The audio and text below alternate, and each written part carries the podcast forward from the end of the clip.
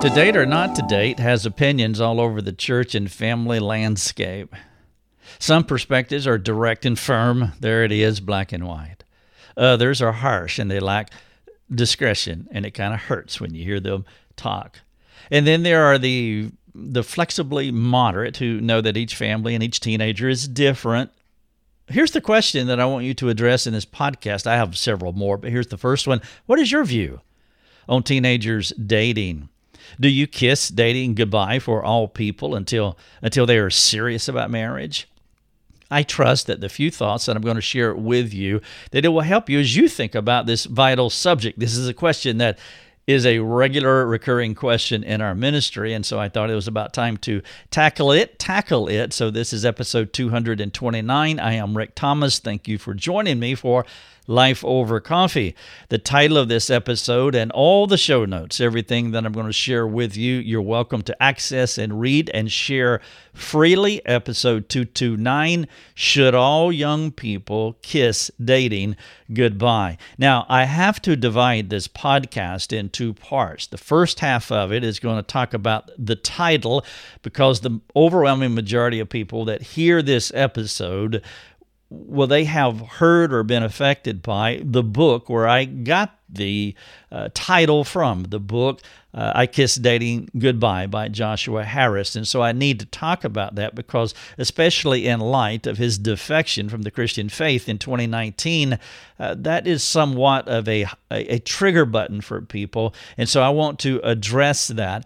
And then the second half of the podcast, I want to give you some ideas, 11 ideas specifically, as I skip the rock across the pond. And I hope that this non exhaustive list of ideas on the back half of this podcast will help you as you do think about this I, the, the concept of, of teenagers dating should they should they not again this is episode 229 should all young people kiss dating goodbye and so let me jump into the first half and just give some commentary on this well, what is, quite frankly, the Joshua Harris issue. And so, as you know, I took the title of the episode from his book, and that book became the, the point of the spear for this debate over dating during the, the 2000s. And it really had about a 20 year run. And then in 2019, uh, Joshua announced his defection from the Christian faith. And then he went on an anti book tour denouncing his book, the one that he wrote when he was 19 years old. And so I took the title of this episode from that book about teenagers dating. And just to be clear, the book is a legalistic treatment that suggests that teenagers shouldn't date. And I think the title communicates that I kiss dating goodbye.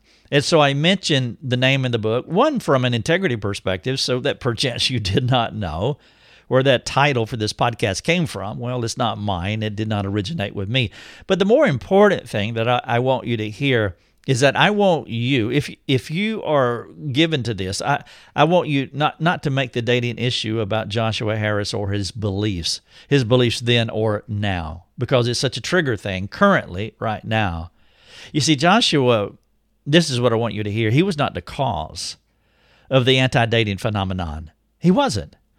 Joshua Harris is the, or he was the Greta Thunberg for a homeschool movement that shaped his beliefs.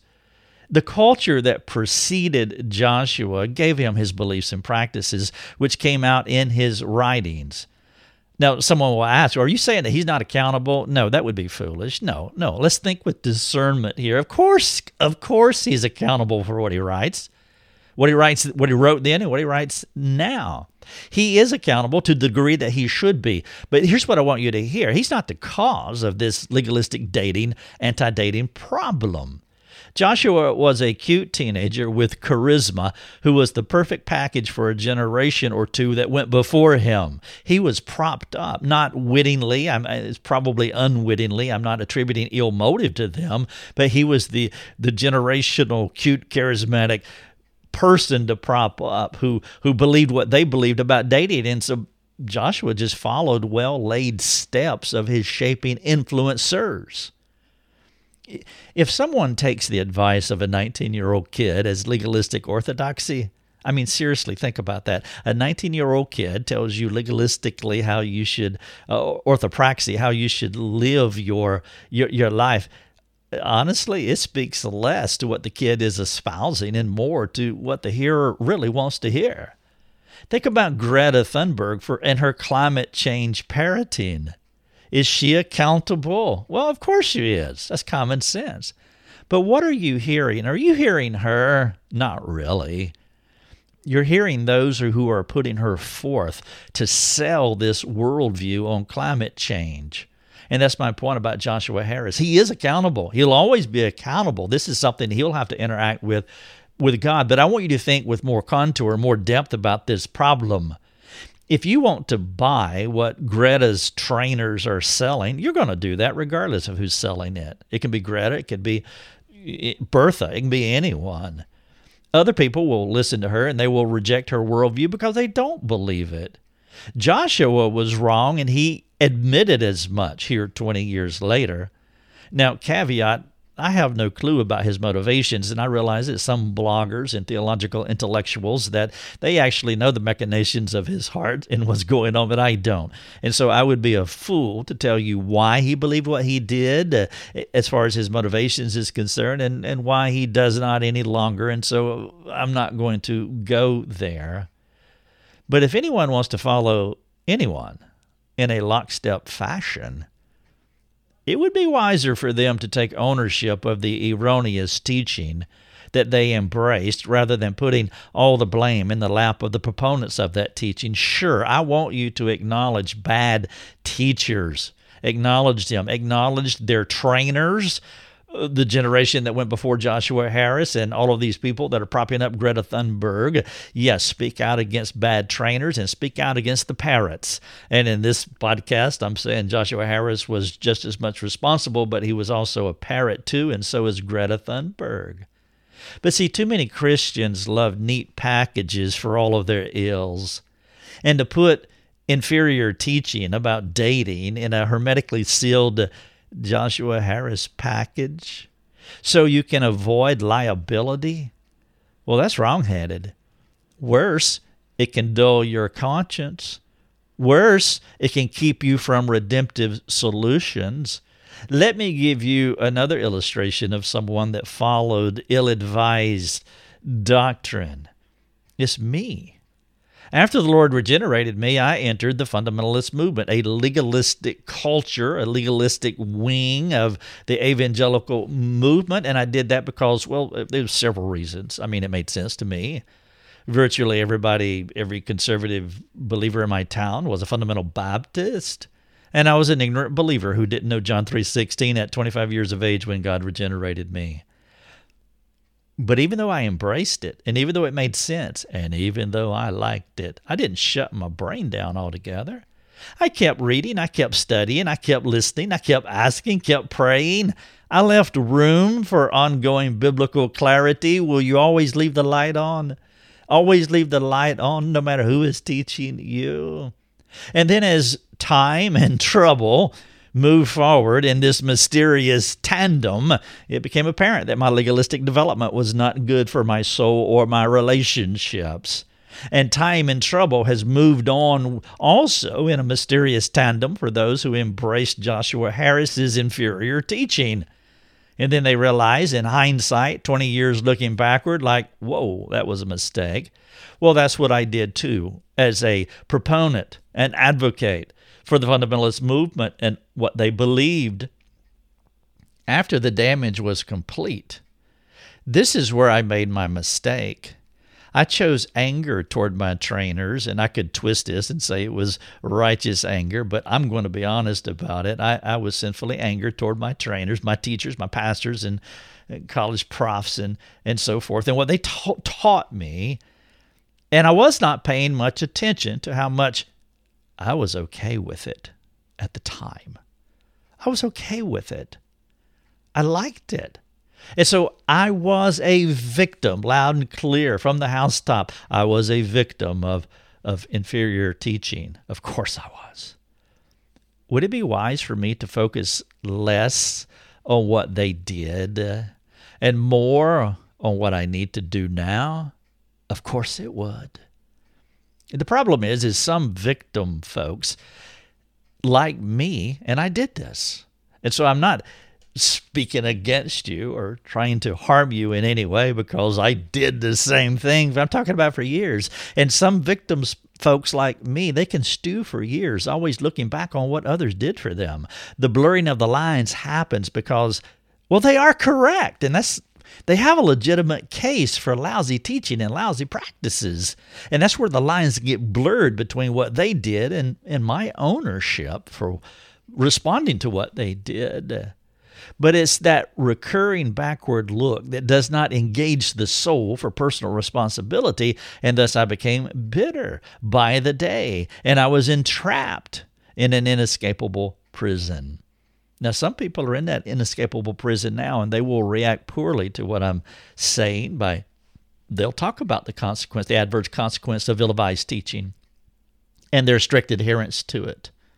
And you know what? They're right on all that they're saying. The training was ill advised, one. Number two, they did adhere to it strictly. Number three, there were adverse consequences. That is the formula. If you embrace ill advised teaching strictly, then there will be adverse consequences. But here's some things that I want you to think about. What are your options? Carefully listen here. You only have one option in a fallen world when it comes to biblical training, the biblical training won't be perfect no matter who's teaching it. Choose the teacher, it doesn't matter. Choose me. Choose way high on the scale. Choose John MacArthur. Choose Joshua Harris. Choose anybody you want to. Choose your best, your favorite, the one that you think is the most precise and the most accurate. You only have one option in a fallen world. That teaching will not be perfect. And if you don't understand that, you have set yourself up for disappointment. To expect heaven on earth is delusional thinking and an overrealized eschatology the second point not only will you get imperfect teaching, it's the only kind that there is. We all have drunk inferior, inferior Kool Aid that had adverse consequences. You don't have any option about that either. Just like you don't have any option about listening to imperfect, great teachers. You have no option as well about drinking Kool Aid. How many things were you gung ho over only to gain more clarity later? Like my fundamentalist mistake. It happens all the time. Weight loss plans, for example. I mean, just go on, go in the market and you, you will, this one's perfect, this one's perfect, and this one's perfect. How can three diverse weight loss plans be perfect? a new church, a new preacher, church fads, inferior teaching we learn later. We all drink the Kool Aid to some degree. And so you only have one option. The teaching is not completely perfect. Everybody drinks the Kool Aid, number two. And then number three, we have a redemptive God. And if you don't have point number three on your list, then the first two about listening to bad teaching and drinking some of it, you're in a mess. You see, you can spend your days beating up yourself, blaming others, or bitterly looking backward, replaying the tape about how things could have been if they had only done fill in the blank.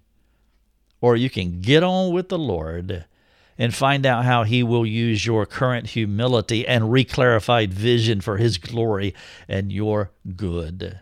Now, I trust that my appeals here are strong enough to persuade you not to blame, not to pout, not to put off what could be redemptive thinking and responses to your disappointments. Some of your most severe mistakes form a backdrop of grace that will unfold God's most significant victories through you. Be a God centered game changer, not a bitter victim, no matter what anyone does to you. Let the cross of Christ stand tall in your mind as you think about how the foolishness of God has more profundity and power than the wisdom and, and supposed strength of humanity. And so, with these few thoughts on the front half of this podcast, we're near the 15 minute mark. Let this be the fabric of renewed thinking. Now, with that in mind, I want to hit a few highlights for you to consider as you think about whether it's wise for your child to enter a dating relationship with the opposite sex. Put Joshua Harris on the shelf. Put the book on the shelf. Repent of any bad thoughts you have toward all of that. Pull the curtain, turn out the light, close the door. Let's move forward. I want to hit a few highlights for you to consider as you think whether it's wise for your child to enter into a dating relationship with the opposite sex. Now, I'm speaking primarily about teenagers since adults are a different matter due to young adults or older adults because of the higher possibility of dating leading to marriage more quickly. And so in this podcast, I'm dealing uh, exclusively with young people, let's say under 20. This is episode 229. Should all people kiss dating goodbye? Let's jump into it. Now, I want to start this by talking about two stages of a child's life. Now, there's many ways to break it up, but I'm talking about dating, and so I'm going to neatly break it in in half just for communicating in this podcast. The first stage is the planting stage, planting, and the second stage is the fruit stage. So I want you to think about a harvest, a field, when you plant a plant, a corn, squash, tomato, whatever it may be. The planting stage, the first part, you see, after a child becomes a teenager, who they are, they've been in the ground for a long time.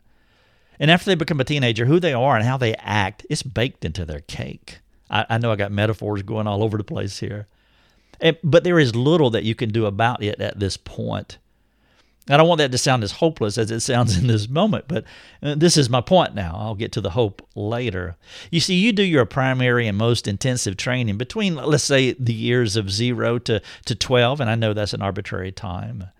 Zero to 12, that's that really cement forming stage. And, and again, there's stratification even within that, but I'm taking the whole stage, uh, the stage as a whole.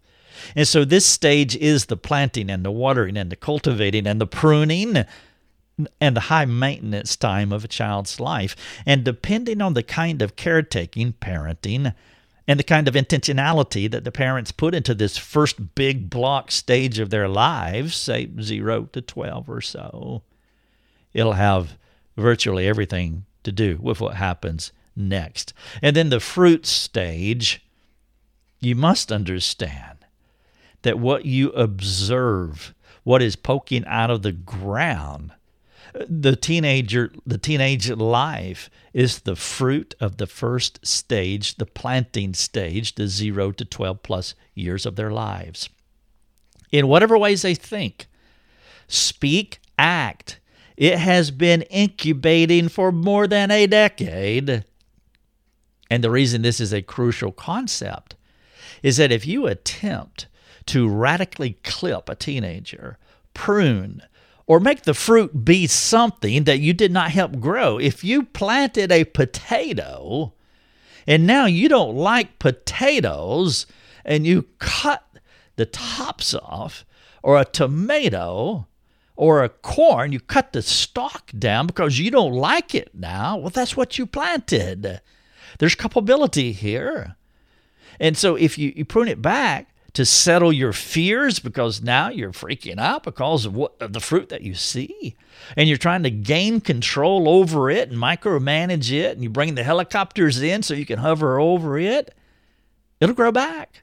And so it's important that you understand these two stages. And I've written a ton on parenting, and, and there's parenting articles here, and I can send you dozens more to get into this and with more minutia. I do have an infographic here that, that breaks it down in another way, and, and you can look at this infographic. And again, we have we have a lot of information about parenting that we would love to give to you, and you're welcome to ask. All right, so with the two stages in view, I just want to give you some random ideas in no particular order, except for the first one.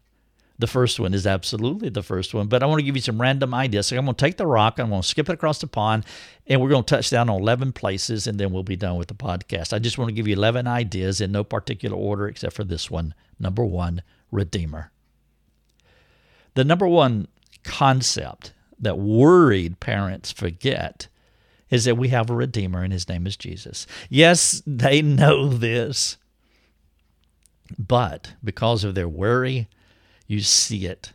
They only know it really in an informational way, especially when it comes to their children. Worried parents, and I'm talking about characterized by worry. I'm not talking about worrying for a moment or worrying for today, but I'm talking about a characterization of worry Worried parents are legalist at hearts at heart. Their functional belief system says this if I do this or that, my child will love God and fly right. They may say, if I had done this or that, my child will love God and fly right. Worried parents who are habituated by characterized by worry they look reflectively back and begin to say oh if i had only done this do you hear what you're really saying worry regret blame victimization and beating themselves up over the state of their child points to one thing the mini Messiah complex. I am the Messiah. They won't state it this way, but they are implying if this did not happen, my child would be different today. Do you hear the legalism in that statement? Perhaps the parent did make mistakes. Well, if you made mistakes, repent and be free from them. But never think your failures or your successes cause anyone to do right. That's karma Christianity. What goes around comes around. If God's grace, it's God's grace that changes any of us. And if peace and rest do not manage you, characterize you during your disappointments, then your understanding of grace is more informational than transformational. Point number one Redeemer. That's the most important one in these 11 random ideas that I'm going to give you. The second one is dad's involvement. A child, whether a boy or a girl, wants their father's love, their, his attention, and his protective care. If the child does not receive these things, there is a strong chance that when the, the fruit pops up out of the ground during the teenage years, that child will long for the filling of those disappointments, that vacuum through romantic relationships. And so as you think about dating, think about dad's involvement in those in the child's life for the during that planting stage. Specifically, I'm talking about because there are deep longings in every kid's heart. Number two, dad's involvement. Number three, don't overprotect. I, I, I mentioned this in a sense earlier but I need to state it clearly here. Remember that you are managing the fruit at this stage. And the appropriate biblical controlling that was okay when they were younger during the planting stage, it just won't work that way during this during this fruit stage, this interdependent phase that the child is in. The child is no longer dependent on you exclusively. They're in this other place, an interdependent stage where they're partially independent and partially dependent, and you cannot control them the way you did when they were really dependent upon you. So, point number three, don't overprotect. Number four, who is the dating partner? You have to consider the person your child wants to date. If the parents of this other person made some of the mistakes that I'm dre- addressing here, you probably have a weak candidate, a weak dating candidate.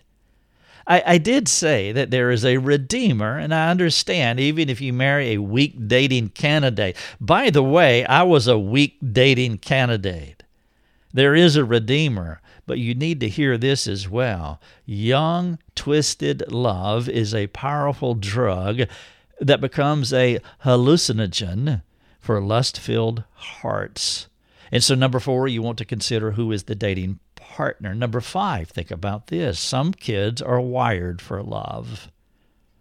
Every child has unique wiring. We're all bent in different ways. When that fruit comes out of the ground, it don't always go the same way for everybody. Everybody's different. And some children thrive on relationships and social interaction.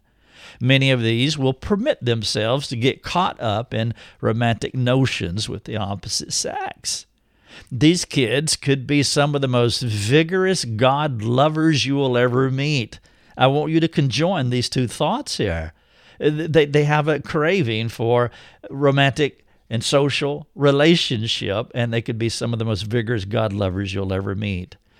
No child is perfect, as we all have at least one fallen string that dangles from our easily allured hearts. The upside, though, there's an upside to the child that's wired with love is that they do love God with all the heart, soul, mind, and strength. And then what you will see is a mature and hum- they'll be humble enough, mature enough, humble enough for you to walk them through their love temptations. And so this one's is a little easier to parent because they're wired for love, but they also love God too. Number five. Number six, you build your teenage uh, relationship, your relationship with your teenagers on trust. You build on trust. This is the most vital aspect to all relationships, including God, is trust. It doesn't matter who the relationship is, whether it's parent to teen, teen to teen, parent to parent, friend to friend, child of God to God. It doesn't matter. It's, you see, if one word from the Lord's canon were not accurate, everything else would come. Cra- everything would come crashing down on us. The only way you can relate to any person well is by being honest. This is the most critical data point in my relationship with my wife. The more our children will tell you is the more, most critical uh, uh, data point with our relationship with them. They'll t- tell you that. Our students, I tell our students in our mastermind program. I mean, if you lie, all bets are off because we trust you. It's a cyber relationship. We're not looking over your shoulder. It's a cyber relationship. We have to trust you. Once a person uh, lies, all bets are off. You, you're never sure what you have. If your child does not have a history of truth telling that you have examined and affirmed in ever increasing and demanding opportunities that you provide provide for them as they grow older, then you need to beware if they want to date. Number six, you build on trust. Number seven, they must date. I must date. If your child has to date, you probably have a problem. If they have to have a smartphone, you probably have a problem. I have an article here on that that you can read. What you believe you need will control you.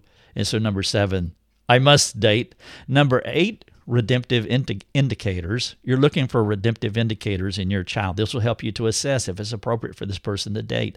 It's vital to know what kind of child you have. Let me give you a few redemptive indicators that suggest your kid is a Christian, let's say. You'll see this humility, which equals they're teachable, character, which equals integrity, confession, which equals they ownership, not blaming. Conscience, they desire to do right. Worship, active in their eagerness for God. And serves, this is their default mechanism. They'd rather give than get. Those are some redemptive indicators that you're looking for. Number nine, they're weak or they're not a Christian. Now, this is subjective. I get it.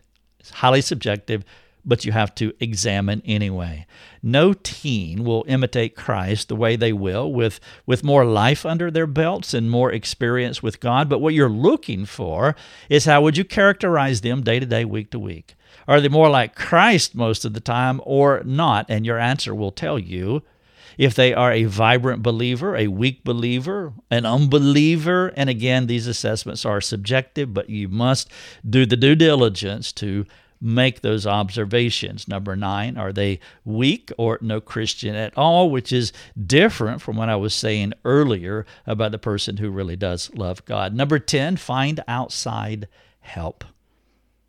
All family dynamics are different. And only a, an unwise person would attempt to map one perspective over all believers and say, This is the way, walk ye in it. Don't listen to that if your marriage is not stable enough to have these highly intelligent and deeply sobering conversations with your spouse, then you have to find help. If your child is dating and in trouble, you must find help. And so don't be ashamed. Look for help in whatever way that you need it because of whatever the dynamics that may be or may not be uh, within your marriage and within your your family. Number 10, find outside help. And then number 11, this is the last one, reject dogmatism. If a Christian leader tells you it's wrong to date, with no exception, no caveat, no understanding of the complexities of shaping influences, child rearing, teacher, uh, teenagers, parents, family dynamics, maturity levels, and the customized care of each person and family, be careful. And this advice goes both ways. If a person says any teen should date, beware. If a person says that no teen should date, beware. It's easy to give advice when the stakes won't blow back on you. But if it's your kid, you must do better than swallow the Kool Aid, and you must do better than spit it out entirely. Use wisdom, find help. This is episode 229 Should All People Kiss Dating Goodbye? Thank you so much for listening. If you have questions, let us know. You have been listening to Life Over Coffee with Rick Thomas. If you have a question for Rick, you can let him know by sending him a note through his website, rickthomas.net. That's rickthomas.net. Thanks for listening. Enjoy your coffee.